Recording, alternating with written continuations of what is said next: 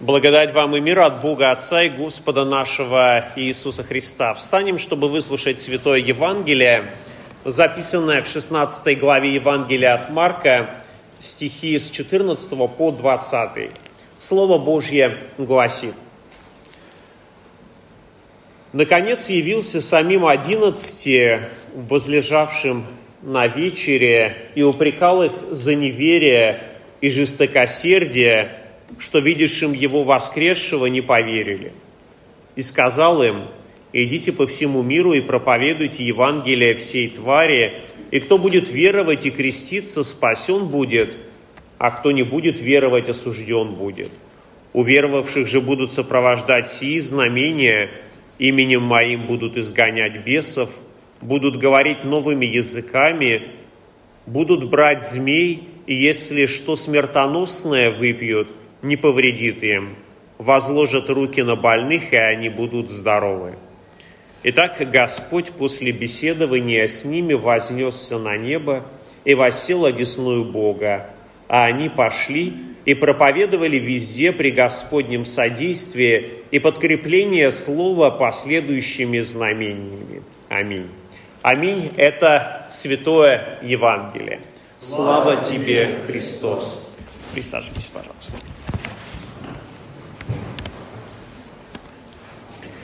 Итак, на 40-й день после своего воскресения Господь воссел по правую руку Отца, и хотя Христос оказался скрыт от человеческих глаз, Он все равно не покинул нас. Он вознесся на небеса, потому что Ему дана вся власть на небе и на земле, и Он продолжает учить, проповедовать покаяние и прощение грехов, как это делал он, но сейчас он делает через призванных служителей церкви. В описании Вознесения мы сегодня слышали два текста, один из них из Евангелия от Марка, второй из книги Деяний. И вот в книге Деяний мы с вами слышали слова ангела, которые были произнесены, интересные слова, которые были обращены к ученикам, которые вот находились в таком изумительном состоянии, потому что что делать дальше, они не знали. Они уже однажды с Христом попрощались, когда его вели на смерть, когда он умирал на Голгофском кресте, а здесь их ожидает снова прощание.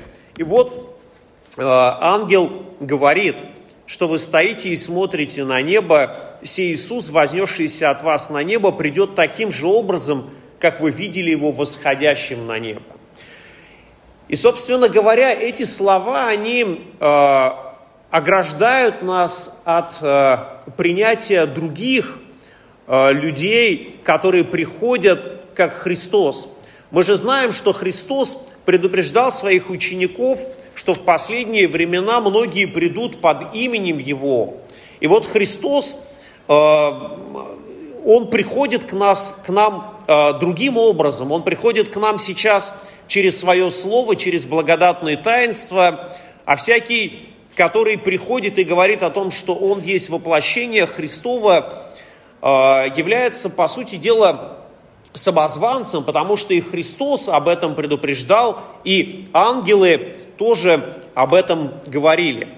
Но вот это само состояние, которое испытывали апостолы, это состояние ожидания возвращения Христа, оно передавалось из поколения в поколение. Как мы понимаем, что первые апостолы особенно были наполнены эсхатологическим ожиданием того, что Христос вот-вот скоро должен вернуться.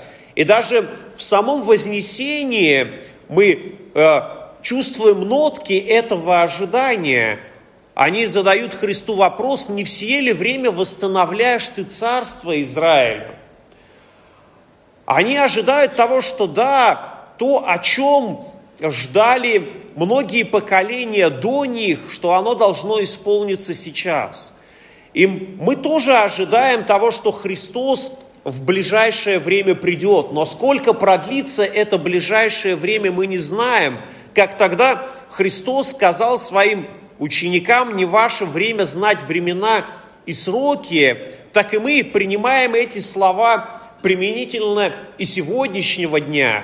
Ведь несомненно, что написанное в Евангелиях о последних днях, оно как будто бы отражает картину сегодняшнего мира, о различного рода катаклизмах, о войнах, о голоде и о многих других вещах, о которых Христос предупреждал, и кажется, что вот-вот это все исполняется, и что Христос уже где-то не за горами, а уже близко.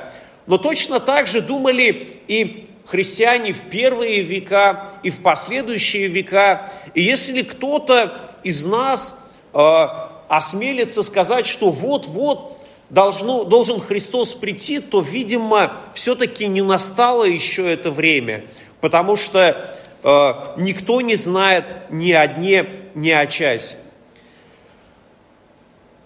Конечно, Господь действует не так, как мы подразумеваем, не так, как мы думаем, что должно быть. Когда Христос воскрес, апостолы, конечно же, ожидали, что теперь-то Христос с ними будет постоянно, с ними будет всегда, никогда не покинет их. Но он уже тогда начал предупреждать о том, что он оставит, что он должен войти в Царство Небесное, что он должен вернуться к своему Небесному Отцу. И, конечно, по-человечески мы понимаем, что расставаться со Христом для учеников было очень тяжело.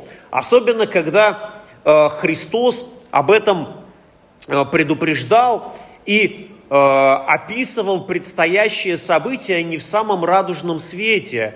Когда Христос шел на Голгофу, когда он направлялся в Иерусалим, он тогда начал описывать, что должно быть после. Он говорил о том, что должно ему пострадать от первосвященников, от книжников, быть распятым и потом воскреснуть. И сердце учеников, оно наполнялось от этого печалью, потому что происходящее, то, что должно быть, это не самые радостные события. И мы читаем в Евангелиях, как апостол Петр тогда пытался прикословить Христу и говорить о том, что «да не будет с тобою этого, Господи». Но именно в страданиях и смерти и воскресении Христа заключалось благо учеников и благо для всего человечества. Только благодаря тому, что Христос прошел этот путь страданий до конца и был верен Небесному Отцу, мы имеем доступ к той благодати, которую Господь приготовил для нас. Мы можем находиться в общении друг с другом, находиться в общении с Богом, и что это действительно очень для нас важно и ценно. В описаниях Вознесения мы можем прочитать еще такие слова о том, что Христос упрекал учеников своих за неверие, что видевшим его воскресшего не поверили. И это тоже такой некоторый, не то чтобы упрек, а некоторое испытание, которое, оно касается и нас. Мы Христа воочию не видели, как это было с апостолами, но для нас есть его живое слово, которое проповедуется, которое мы с вами можем прочитать. И это действительно слова Христовы, которые мы должны воспринимать именно как слова, исходящие из Его уст. Отношение к Слову Божьему, оно у нас должно быть таким, таким трепетным, как отношение к самому Христу, потому что в Евангелии от Иоанна буквально в первых строчках мы с вами читаем такие слова: «Вначале было Слово, и Слово было у Бога, и Слово было Бог». И вот Христос является этим Словом, о котором евангелист и апостол Иоанн нам говорит.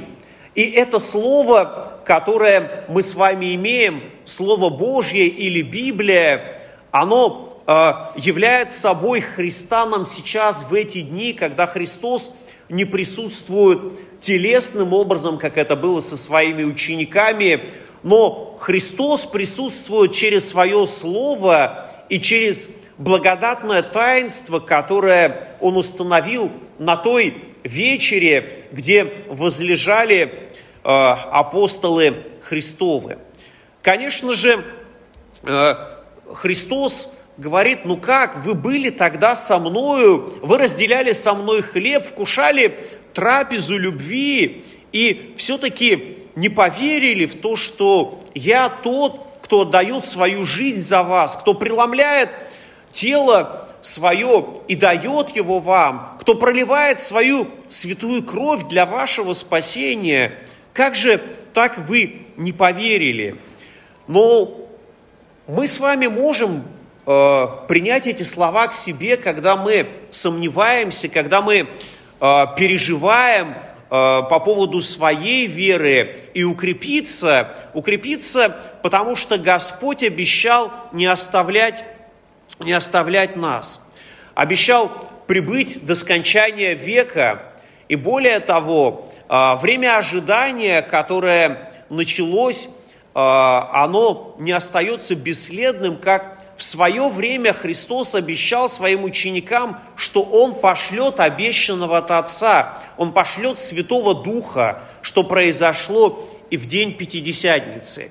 И мы с вами тоже находимся вот в этом состоянии, в это воскресенье, оно последнее перед днем Пятидесятницы, и поэтому, конечно, мы тоже молим Небесного Отца, чтобы Он даровал Святого Духа и нам, как это произошло в день Пятидесятницы, когда апостолы наполнились Святым Духом и начали проповедовать Евангелие, как Христос об этом говорил.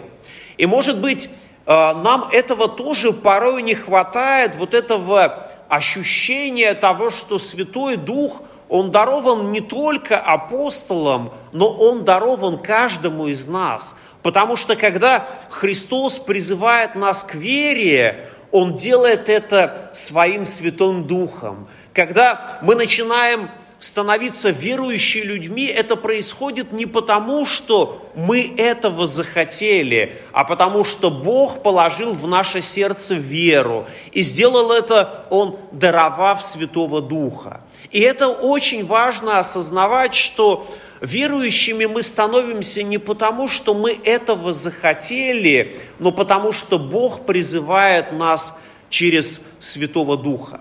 И если Он призвал через нас к вере, через Святого Духа, то, конечно, Он дает нам этого Духа для того, чтобы мы и пребывали в вере. А для того, чтобы мы пребывали в вере, нам важно питаться той пищей, которую Господь дает нам, тем животворящим хлебом, который Господь питает нас, той кровью, которую Он напояет нас, чтобы мы, несмотря на все испытания, которые, возможно, выпадают в нашей жизни, испытания различного рода, потому что могут быть и телесные страдания, а могут быть страдания душевные или страдания духовные, когда мы в своем сердце переживаем искреннее раскаяние о совершенном, когда мы приходим к Господу в молитве и просим, чтобы Он очистил нас от всякого греха, очистил нас от всякой неправды. И вот Святым Духом Он способен сотворить в нас нового человека. Сердце новое вложить в нас, сердце, которое угодно Небесному Отцу. И, конечно, Христос вознесся на небеса. Апостолы смотрели на это удивительное событие, как возлюбленный их учитель возносился на небеса, и размышляли о том, что происходило. Но мы с вами также взираем на вознесенного Христа, зная, что Он придет снова. Он придет снова судить живых и мертвых, но до этого времени Он придет всякий раз, когда мы, верующие во имя Его, будем призывать Его в молитве. Когда мы будем собираться двое или трое во имя Его, там Христос пребывает среди Своих учеников. И Он сегодня с нами, чтобы ободрить, укрепить нас в вере и в уповании на Него. Будем взирать на Господа воскресшего и вознесенного. Аминь.